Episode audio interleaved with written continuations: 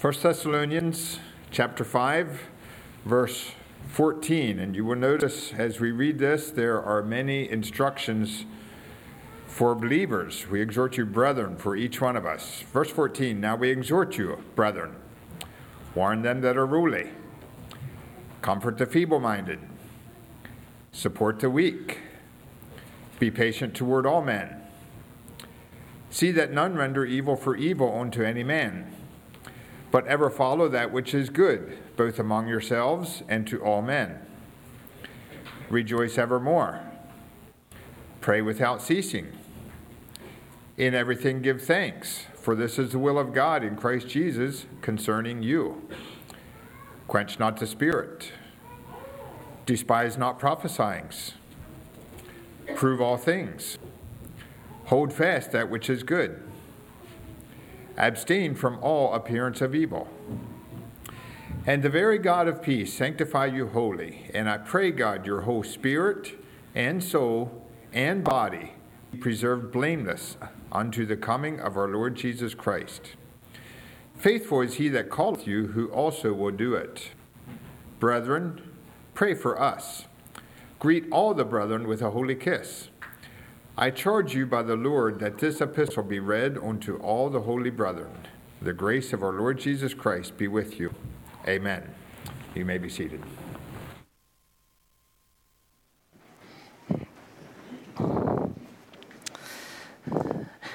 Quench not the spirit. 1 Thessalonians 5:19 these four words, quench not the spirit, constitute uh, both the title and the text that, that I've chosen for the sermon this morning quench not the spirit. As we think about that, about the title, about the text, I think that there is really two points there, and each of the two points maybe we'll have two subpoints. Quench not the spirit. Let's think first, the first point, about the, la- the latter two words in 1 Thessalonians 5.19, the Spirit. What is the Spirit? And as we think about the Spirit part of the sermon, the Spirit, let's first think about who He is or what He is. What about the Spirit? We are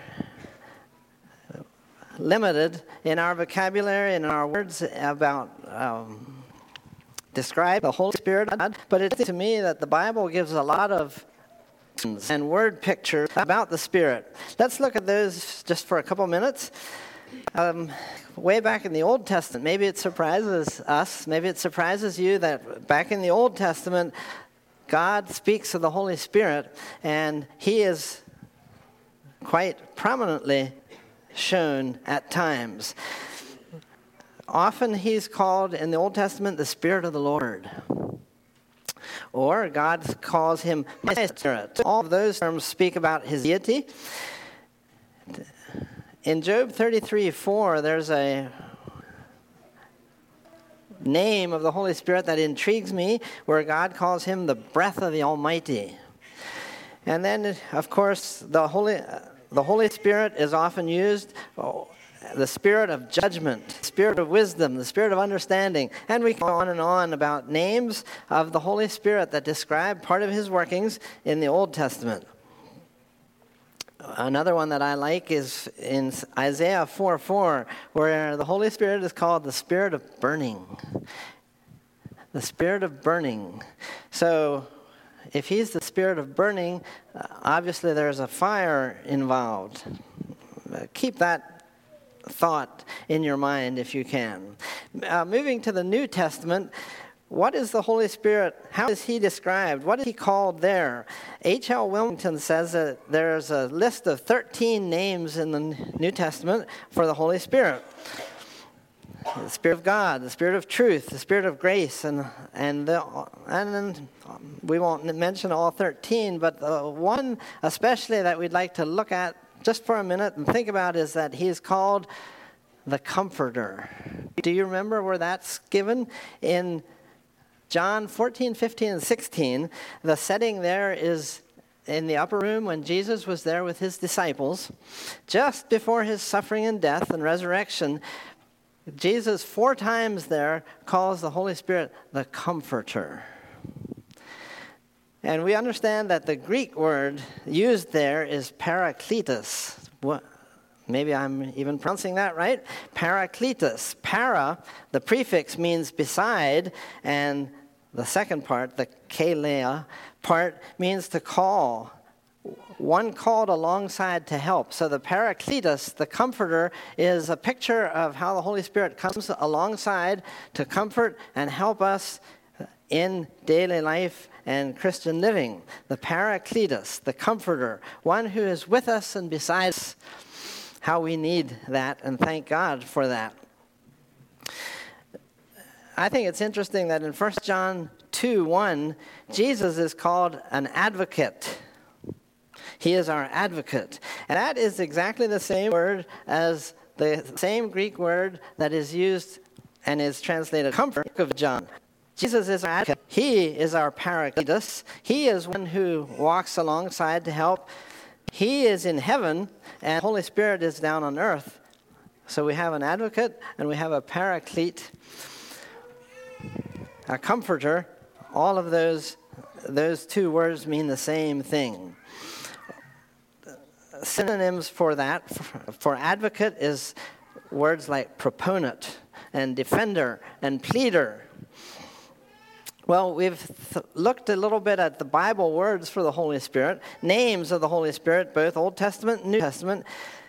As we think about who He is and what He is, Let's now look at Bible pictures of the Holy Spirit in the Bible.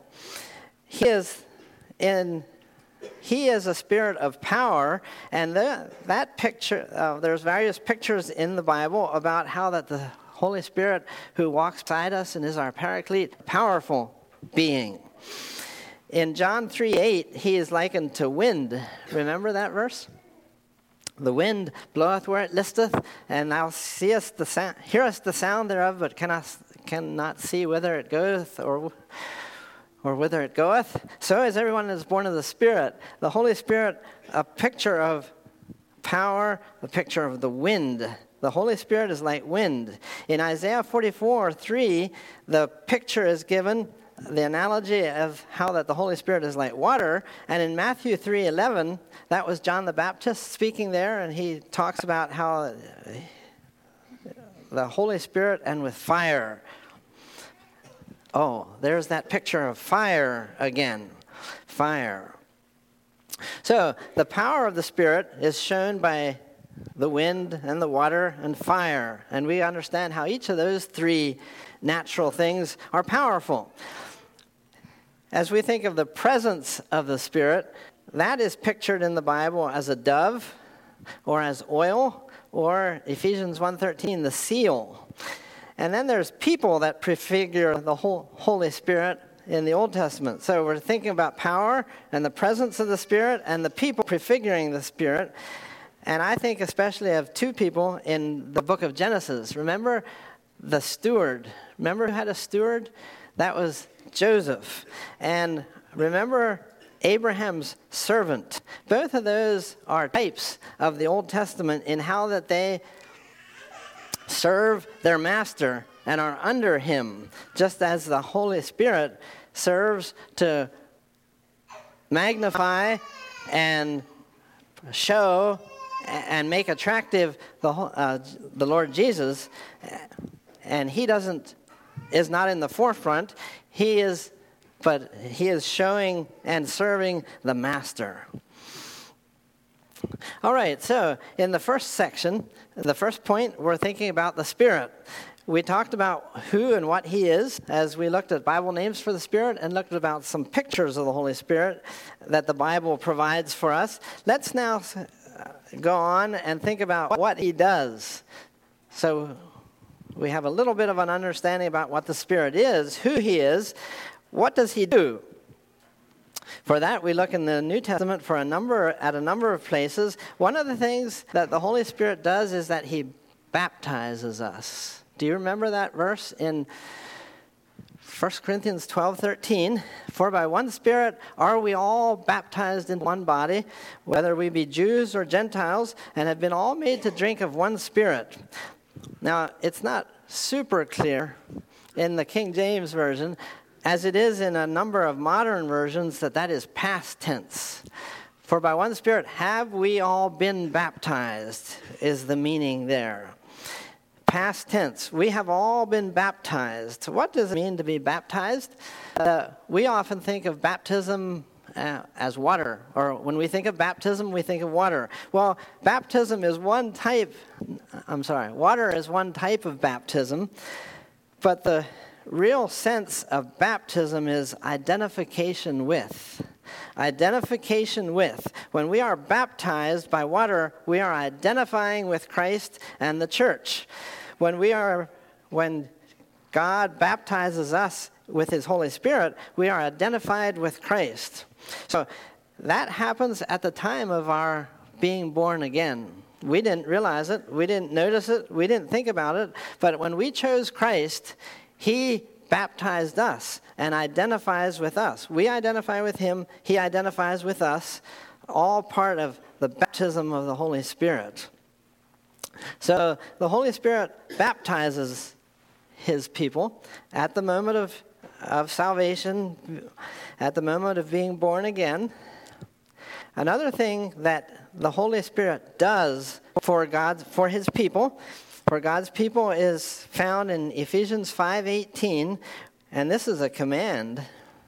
Notice that 1 Corinthians 12:13 is not a command, it just states that that's what happened. We were baptized when we were born again. For by, by one Spirit have we all been baptized. Ephesians 5:18 says, "Be filled with the Spirit." That means you, means me. We are God's people. Christians are to be filled with the Spirit. What do you think that means? To be filled with the Spirit. We notice in the New Testament, especially in the book of Acts, any number of times uh, that it will say, and Peter being filled with the Holy Spirit or being full of the Holy Spirit. What does it mean to be full of the Holy Spirit? I think that a major secret, if not the major secret, to being filled with the Spirit is this and we only need to turn to Acts 5:32 to learn that secret. This was just days after Pentecost or maybe weeks. And Peter said at the end of a great sermon that he gives, Acts 5:32, and we are his witnesses of these things, and so is also the Holy Ghost, whom God hath given to them that obey him. That's the secret. The secret of being filled with the Spirit is to be obedient to God, obedient to Christ, obedient to the Word. Filling. We are to be filled with the Spirit. Thank God that He fills us with His Spirit when we respond in obedience to Him. We think about being filled as being filled to the brim, don't we? Something is full when it's when, like water in a thermos. It's not, the thermos isn't full until the level of the water is up to the brim and maybe almost spilling over. Or uh, gas in a tank filled to the brim. That's what I often think of. Maybe some of the rest of us, maybe that's how you think about being filled. And that's good, that's fine. The Greek verb used there implies something just a little bit different than being filled to the brim. And I understand that where it says be filled with the Spirit, where it commands be filled with the Spirit in Ephesians 5:18, that it has the idea of pressure. Pressure. Like sails on a ship. You know, when the wind fills those sails, then there's pressure there, and then there's movement and there's thrust. And that's the one of the ideas that the Greek verb be filled with the Spirit indicates there in Ephesians 5:18 pressure uh, somebody has said in the spiritual realm, this concept depicts the Holy Spirit providing the thrust to move the believer down the hallway to obedience, being filled with the Spirit. Something else that the Greek verb, that word indicates, or was often used back in that day, was what we could call permeation. So we talked about thrust and pressure in sails. When the wind which is a picture of the Holy Spirit, provides the sails with pressure so that the boat can move. Another one is permeation, like, like yeast, you know. A little leaven leaveneth the, the lump. It doesn't take hardly much at all, but that it permeates and moves through the whole lump of batter. Permeation. Is the Holy Spirit permeated through you? Is the Holy Spirit permeated through my entire being, in, both inside and outside? Permeate, pressure, permeation, and then it's predomination, total control. That something like that is uh, mentioned in Luke six eleven, where they the people were mad at Jesus. We're not going to look at that except to say that to notice that it says that his enemies were filled with madness. They were filled with madness. They were, uh, what, the anger and the madness just took over. Pressure, permeation, predomination. That's the idea that is conveyed when Jesus, when the Bible commands, be filled with the Spirit. So, what does the Spirit do for us? Well, He baptizes us and He fills us. Thank God for both of those. Something else that the Holy Spirit does for us, we notice in Romans 8, verses 9 and 11, both verses there, 9 and 11, talks about dwelling. How that the, if the Holy Spirit dwell in you, dwelling. We could call that indwelling. So the Holy Spirit baptizes us, He fills us, and He indwells us. What does it mean to dwell? For the Holy Spirit to dwell in us? Well, that word dwell, we think of it as living, right? I dwell at 3108 Old Philadelphia Pike. I live there. That's how we use the word dwell. The original meaning has just a little different connotation than that. To dwell means to be at home in. To be at home in. So, does Christ, does the Holy Spirit dwell in you? Is my heart fit place that the Holy Spirit isn't only in there, not only living there, but He's enjoying it there. He's He's at home there indwelling. So, as we think of those three major ministries of the Holy Spirit baptism, filling, and indwelling, do you notice that there's one baptism? You were baptized in the Holy Spirit once, and there are many fillings, and the Holy Spirit perpetually indwells in believers, in you and I, you and me. One baptism, many fillings, perpetual indwelling. So that, that's three of the ministries of the Holy Spirit, three things that the Holy Spirit does for us. Each of those are wonderful ministries. Thank God for that. There's more. We could look at the end of Romans 8 and notice that there are various where the Holy Spirit prays for us. We could look at various scriptures in the New Testament that talk about how that He endows us with gifts. All of that and much, much more. Quench not the spirit. So we've talked now about the spirit part, the third and fourth words in the text. Let's think now about first and second words quench not. And I ask the question, and hopefully maybe you're answering asking that in your own mind what does it mean how does one quench the spirit so in this second point, we'll talk about how to quench the Spirit first, and then how not to quench the Spirit second. Quench not the Spirit. I think that Paul is obviously thinking of the Holy Spirit as a fire when he says, Quench not the Spirit. Like Isaiah and like John the Baptist, that's quench that word is often used for fire, to put out a fire. Fire reminds us, doesn't it? Doesn't it remind you of purifying? A fire purifies. A fire has good power and it provides light and warmth. And the Holy Spirit here says, the Holy Word says, don't quench the fire that's within you. When we're baptized and when we're filled and when we're indwelt, uh, we could say that there's a fire within us. Do you remember how that those two people from Emmaus, uh, they were walking along and sad, very sad,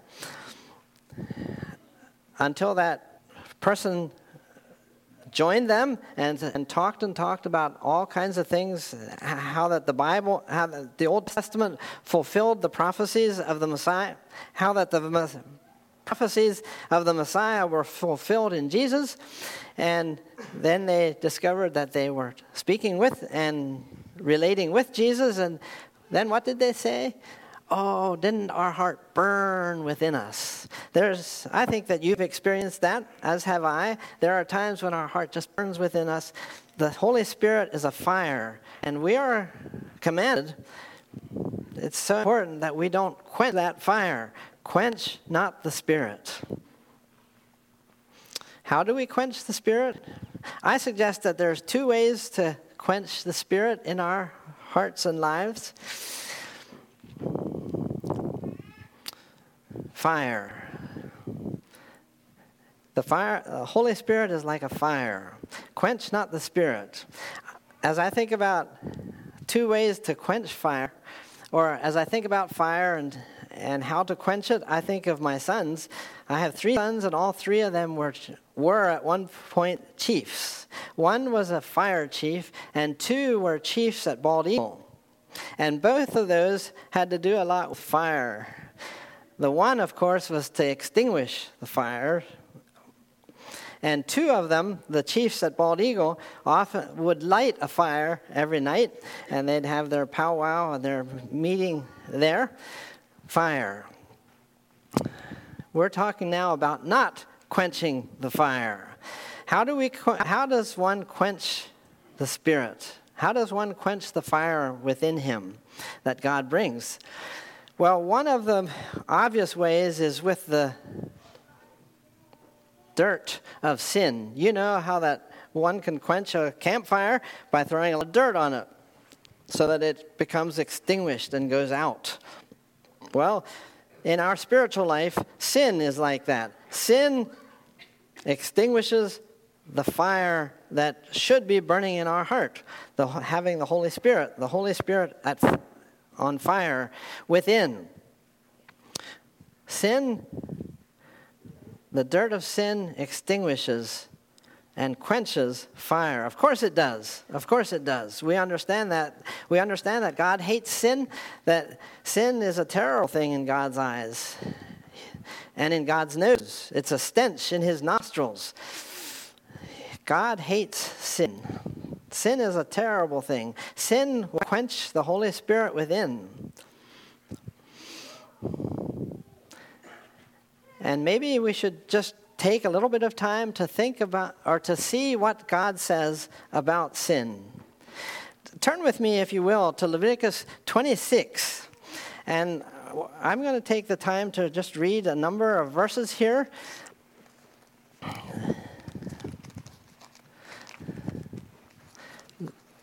breaking in at verse 14. Le- Leviticus 26 14. And we're just especially trying to make the point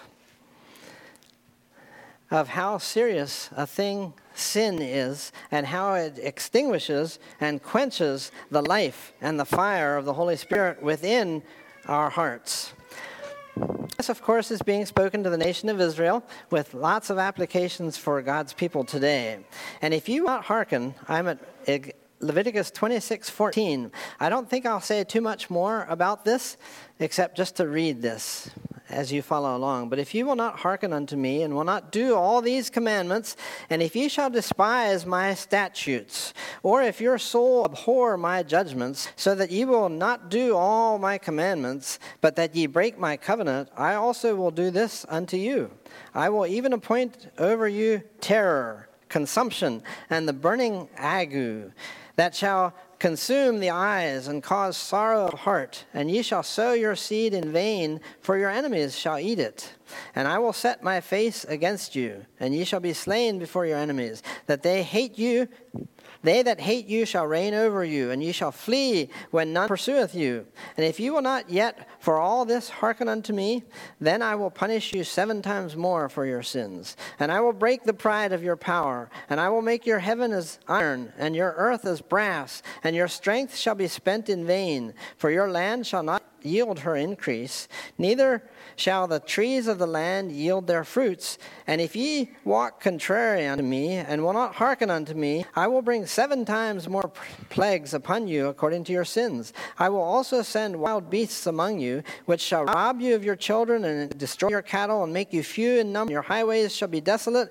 And if ye will not be reformed by me by these things, but will walk contrary unto me, then will I also walk contrary unto you, and I will punish you yet seven times for your sins, and I will bring a sword upon you that shall avenge the quarrel of my covenant. And when ye are gathered together within your cities, I will send the pestilence among you, and ye shall be delivered into the hand of your enemies. Verse 26 And if you will not walk, and if you will not for all this hearken unto me, but walk contrary unto me, then I will walk contrary unto you also in fury, and I, even I, will chastise you seven times for your sins.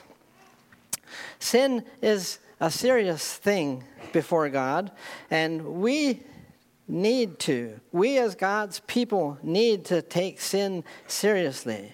One of the reasons for that is that it quenches the fire and the light of God in our hearts and lives.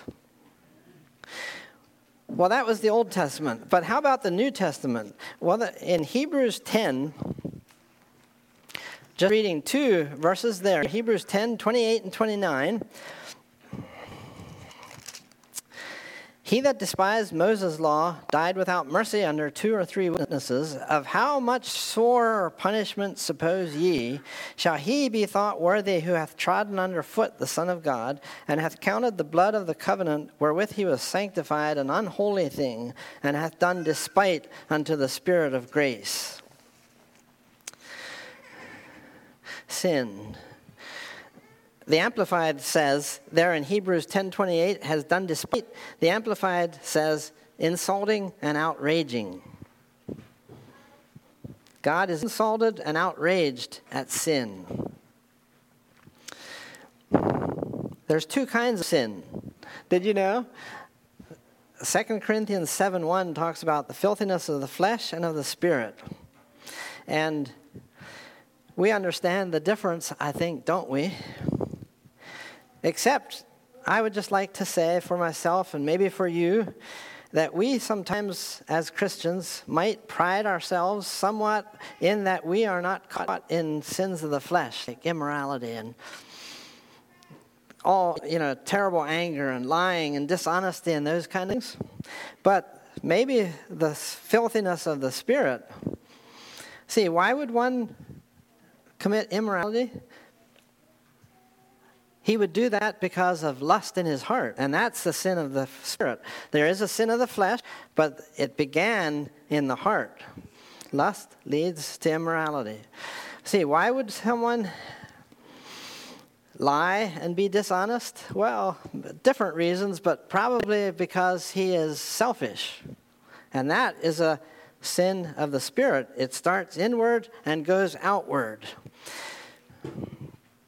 Why would someone get all mad and out of shape? Probably because he's bitter inside, don't you think? There's the filthiness of the flesh and there's filthiness of the spirit. Both of them are sins before God. And oh, that the Lord would just show us, show me, and show you how serious that is. And on the other hand, how wonderful it is that God delivers us from these things. As long as we're in, the, in our, this body, we'll be tempted to sin. We'll often fail. but God gives grace. Thank God for his advocate in heaven who pleads our case at times like this. So, quench not the spirit. Quench not the spirit. As I think of those two kinds of sins, I'd just like to say yet that it may, I'm reminded of the two prodigal sons. You know about the two, right? You know about the one, right? He w- was filthy in his flesh, and he did all kinds of bad things, obviously. The text there in Luke 15 doesn't go into detail at all, much at all. But that prodigal son wasted his substance on riotous living. And he was rightly called the prodigal because that's what a prodigal is. He is a, a, prodigal is one who wastes and squanders the blessings that he's blessed with. But the older son was just as prodigal, if not more so, because he wasted a lot of blessings too by his bitterness. And you can see there that he's bitter and angry and envious, all of them in, in one package sins of the Spirit.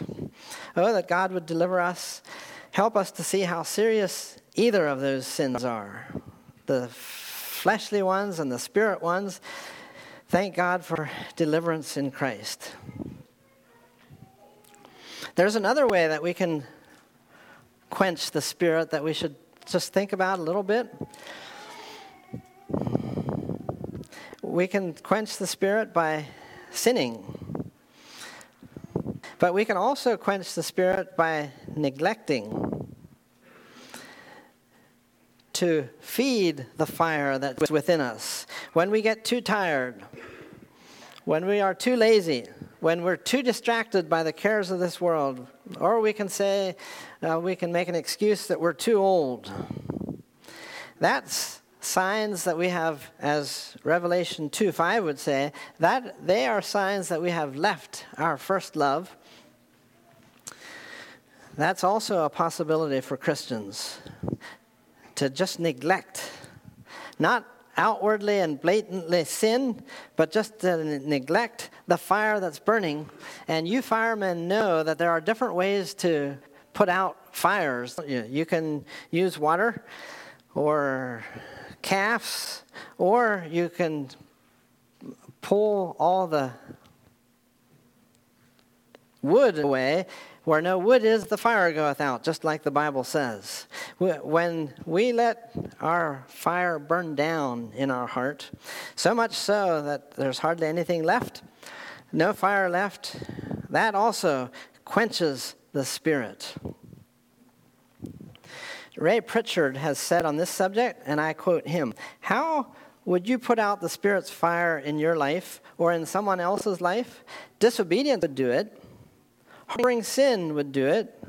Criticizing someone else's love for the Lord would do it. Harboring bitterness in your heart would do it. But the preeminent way to put out the Spirit's fire is by saying no to the Lord.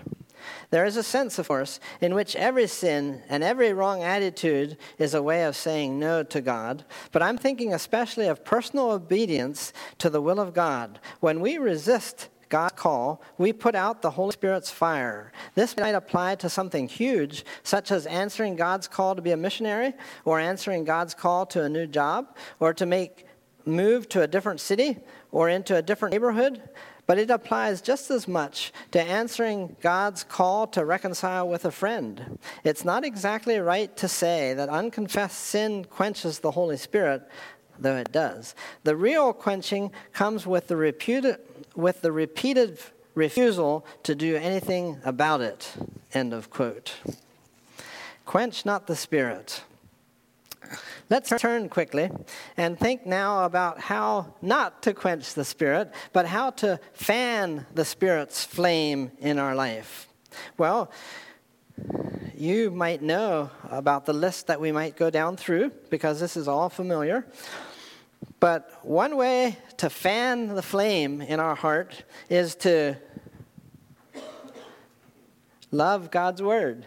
How about Joshua 1 8? This book of the law shall not depart out of thy mouth, but thou shalt meditate. Oh, Can't get that together right now? You look up Joshua 1:8. Maybe you can memorize, maybe you can quote it better than I can right now. Joshua 1:8 to memor, to meditate, to memorize, to obey God's word, to love God's word. That will fan the flame and your, the fire of the Holy Spirit within your heart will not go out. It will become greater. Secondly, it, along with Bible loving God's word is simply that of prayer. Prayer. Praying. Someone has said that the secret of all failure is prayerlessness.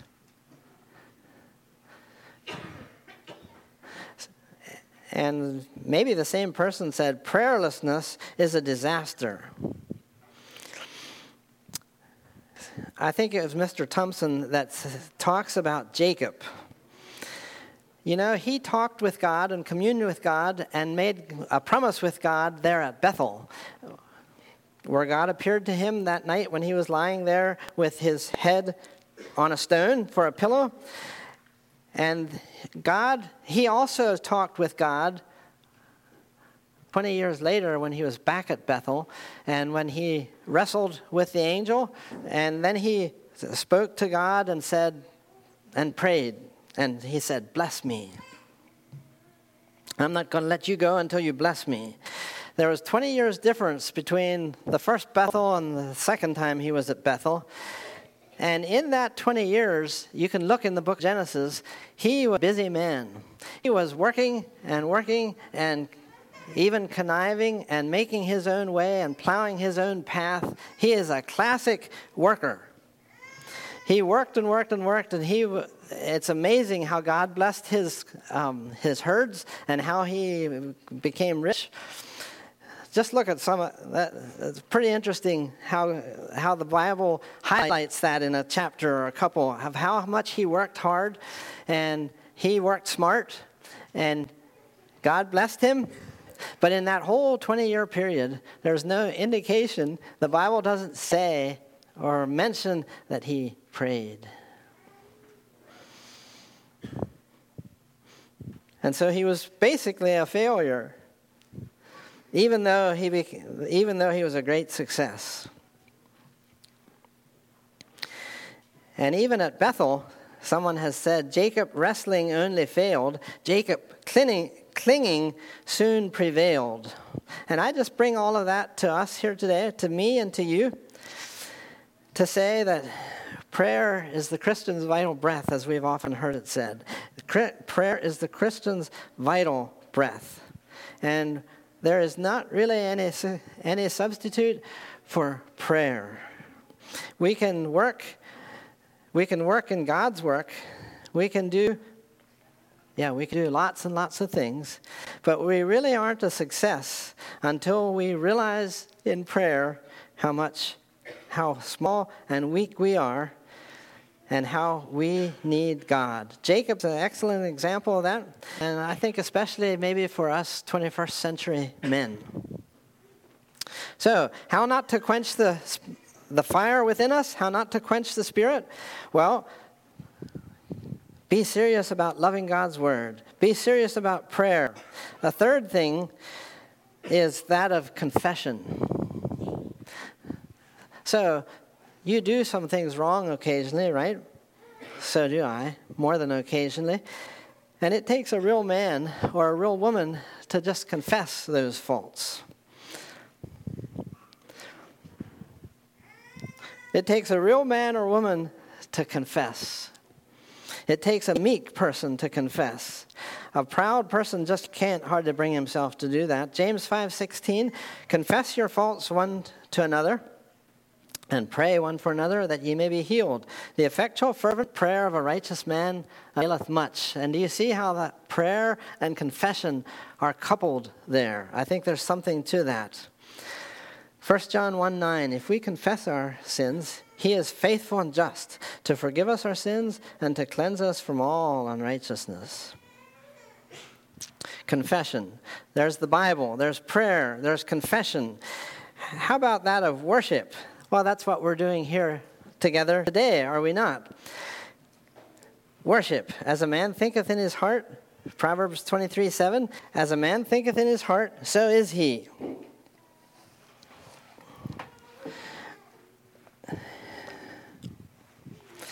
As we think of that, here is a quote from Dan DeHaan. In order for Christ like behavior to be a way of life, there must be a preoccupation with things above.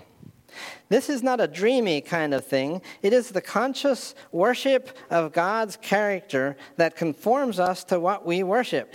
We always become what we worship. That is a law within even earthly relationships. What you bow down before, you become enamored with. Some people ponder and brood over their past victories or failures. They become past conscious. Their day begins with the past. As a result, they can never really be what they should be right now for this moment. Other people are preoccupied with position possessions, or pleasure. They actually worship these things. Whether they know it or not, these are the things that control their thoughts throughout the day. They are becoming what they worship.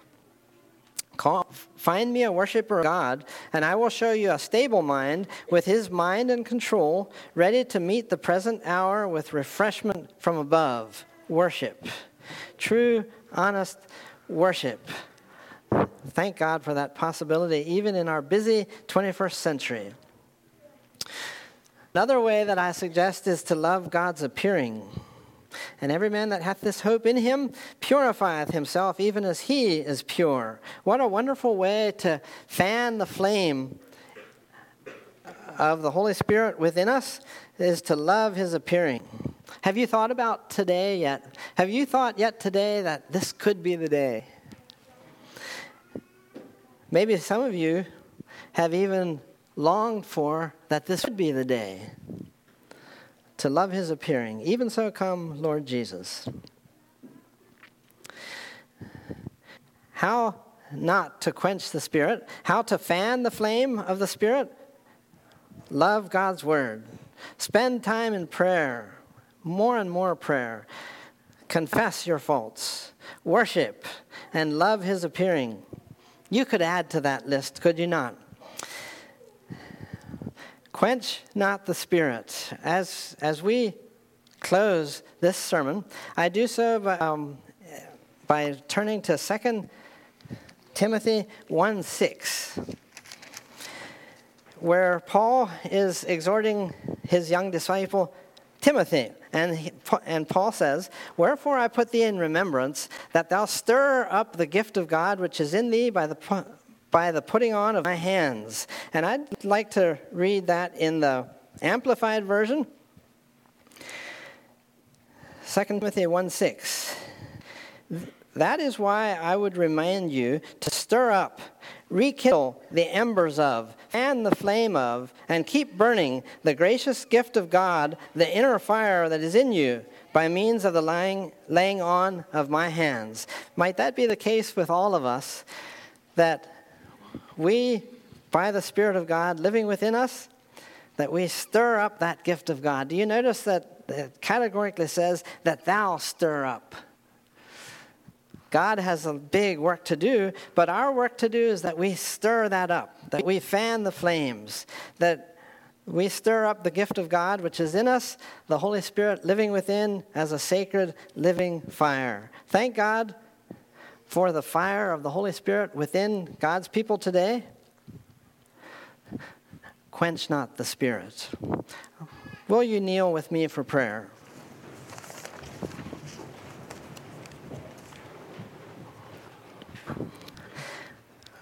Our Heavenly Father, we thank you for the Holy Spirit of God, one of the parts of the Godhead. The Holy Spirit is God. Thank you that He is dwelling in heaven, sure, but also down here on earth as our paraclete, as someone who is called up alongside to help. Thank you that He's our comforter and our guide, and all of that and much more. Our Heavenly Father, I pray that we today, that not one of us here, that not one of us within the sound of my voice, would be quenching the Spirit in his life and dampening the, fi- the sacred fire that is within. Thank you, Heavenly Father, that though sin quenches the Spirit, it will do it every time, that you have arranged for sin. Thank you for the precious blood of Jesus Christ that cleanseth us from all sin. And I pray that we would confess our faults and confess our sins before you and before others. Thank you for the cleanness and that results when we are humble enough and strong enough to confess our faults and our sins, Heavenly Father. Thank you that there is victory in Jesus, that we can live above sin, even in these wicked days and in this wicked culture that we're a part of. And thank you that you're calling us to heaven, that place of no sin, where there will be no more quenching. And I pray, Lord, that even so come, Lord Jesus. In his name we pray. Amen.